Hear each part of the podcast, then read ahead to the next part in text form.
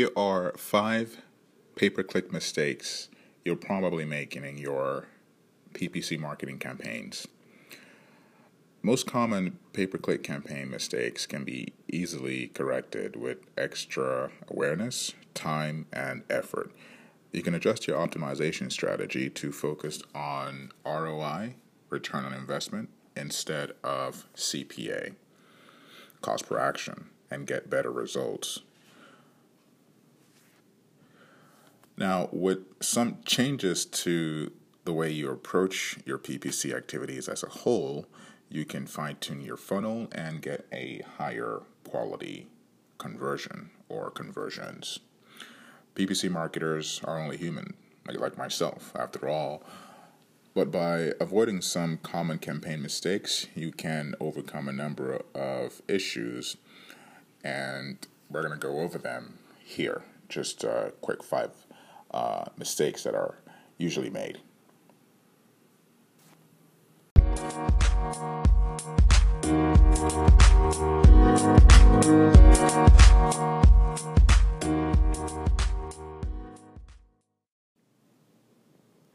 So, the first PPC marketing mistake that I encounter is the generality of the remarketing. So, when your remarketing is too general, remarketing lists that are too general and not properly segmented is a common PPC mishap.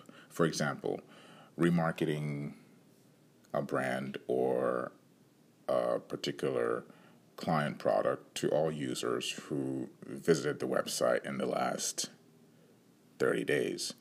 That is way too broad and it doesn't give you a meaningful impact on your CVR. And we're going to go over some of these acronyms. And actually, if you go to my website, sampuno.com, you can look up these acronyms because in a lot of these podcasts, I'm going to have acronyms that I repeat over and over. Now, going back to the your remarketing being too general, if visitors have read a specific article or they've taken a specific action, focus on giving those visitors added value in your retargeting campaign. Say, say for instance, what I usually encounter is I'm catering to a particular business and they're providing services for corporate events, and the visitors to the website who spent more than 30 seconds on the blog page, uh, for instance, how do you cut down a tree? I mean, they're clearly interested in tree service.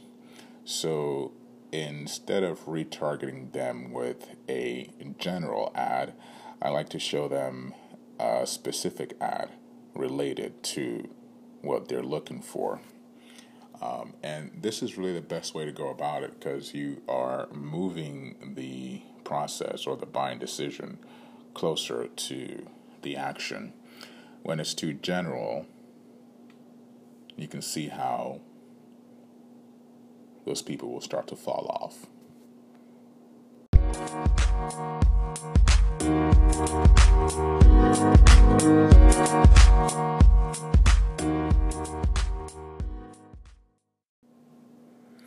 The second mistake I encounter is optimizing for hard conversions instead of soft ones. And what I mean by this is, for instance, um, trying to optimize for an action at the bottom of your funnel or your sales funnel when your campaign doesn't have the traffic or budget to create enough conversions.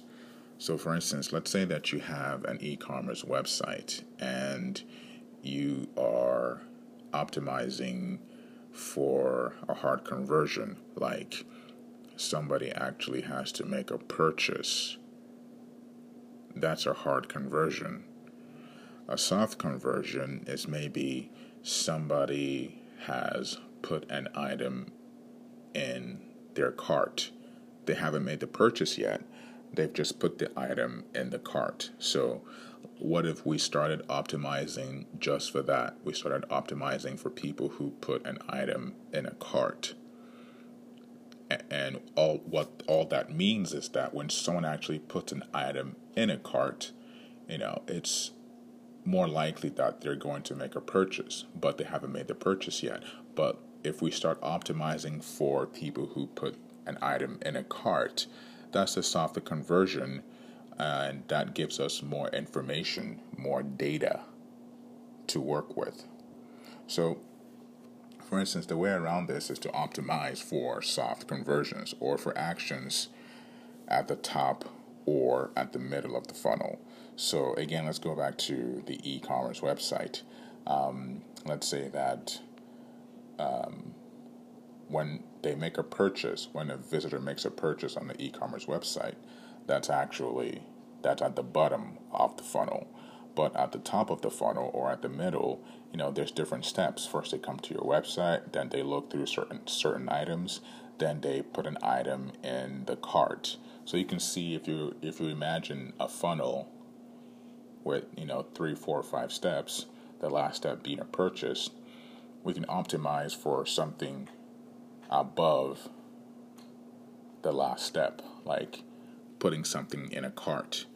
So, again, going back to the title of this second issue, instead of optimizing for hard conversions, um, a better way to go about all this is to optimize for softer conversions.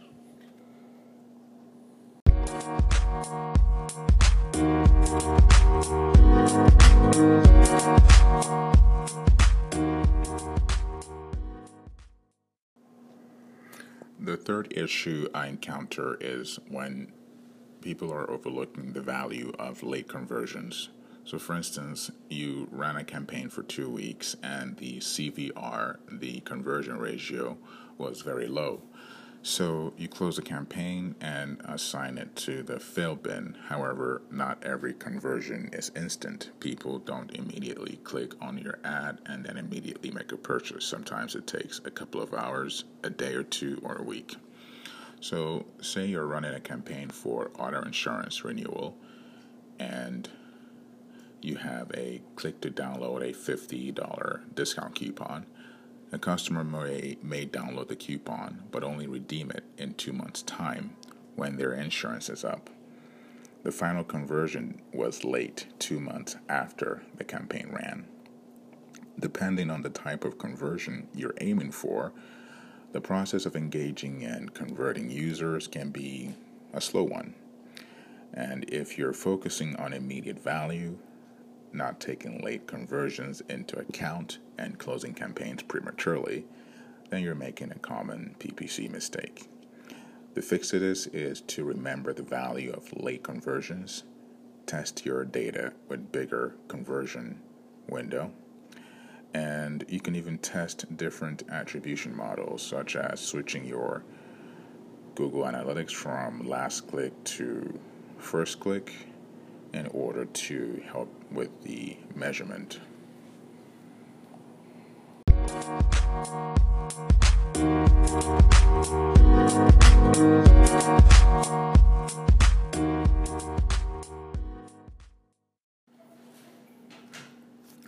Another thing that I encounter a lot is that, you know, with a small, being a small business generally, or rather growing business and you're mark you're working on your campaign your marketing and then your business uh, you don't really see the big picture. And even if you have a small team again everyone's just focused on what they do. Uh, so the lack of seeing the big picture is also another issue. And um, as a ppc marketer uh, running campaigns on a range of platforms um, I, I, there's issues that uh, you encounter and that um, are usually easily very solved. For instance, um, for myself, I'm running an Instagram campaign, and let's say I notice the CTR, the click through rate is low. Um, however, I, you know, I, I don't discount the impact that it may be having on the brand campaign I'm running on Google perhaps I, usually my thought process is that the user didn't click on the Instagram link, but the exposure to the Instagram posts over the past few days is usually is a catalyst for them to click through on the Google search. So, for instance, um, let's say I'm running uh, multiple uh, advertising campaigns over different platforms. Um, you know, so it, let's say that one person sees, or you know, the Instagram campaign may not be spurring people to click, but they're seeing the ad, they're being exposed to the brand. So if they see the brand elsewhere on Facebook, on Google, uh, or wherever else, it increases the likelihood that they will engage because they've been exposed already to the brand. It's sort of like creating um, uh, a presence at every point of contact. Even though they don't go through this point, you know, invariably they might go through another point. And it's also the case that the fact that they've already been exposed to this brand in one area increases the likelihood that you know they're going to further engage with the brand once they see it a second or a third time. So you know, being aware of the bigger picture. Um, don't underestimate the cross-channel effect of uh, running an ad campaign. Uh, I like to optimize campaigns separately, but I make sure to look at the bigger picture, and that's one thing that um, I encounter that some people, uh, my clients, usually do not, and that's what I help them to fix.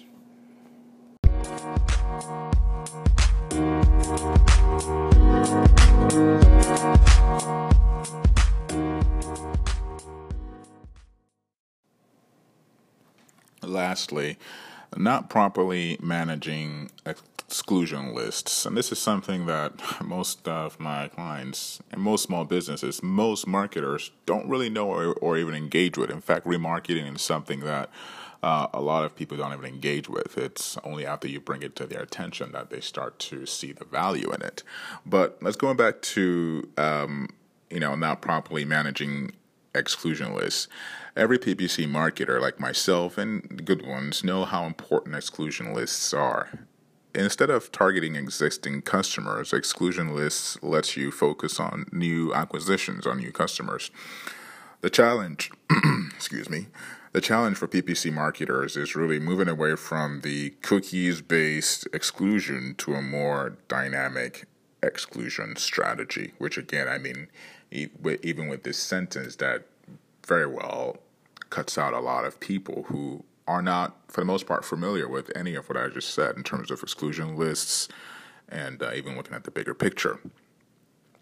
For um, BBC marketer, I mean, pardon, for PPC marketers in uh, in our space, my with the sales department, for instance, imagine that uh, the PPC marketer in the B two B world, which I do do a lot of, if your sales department already closed a deal with a particular client, then you don't you want to exclude that client's employees from your retargeting lists so because they are already your client and you are the purpose of your marketing or this particular marketing campaign is to acquire new clients. Um, with LinkedIn, it's easy to exclude employees from, from a basic from a specific company, either by LinkedIn's out of the box targeting or by uploading your um, exclusion list to LinkedIn's platform. With other platforms, it's not so easy. It's not so simple. So you have to find ways to do that. Yet there are ways very well to do that. For example, um, uh, you can create an IP based uh, exclusion list and upload it to your Google search or uh, display campaign. Um, so, I mean, there are many ways to go about this, but uh, these are the five things that I usually encounter that, uh, you know, once I start to work on, I mean, this makes a world of difference. Uh, but I hope you, I hope you found value from listening to this podcast. Although myself, I do tend to talk and uh, I have a lot of fillers and I have a lot of ums and ahs, but I'm confident that there's valuable knowledge, valuable nugget of information that you can derive from this. At any rate, I do wish you a very, very, very good listening experience. And uh, let me know if you have any questions. You can just follow me on my uh, Facebook, Twitter, or just reach out to me via my website, Sambuno. Talk to you soon. Bye bye.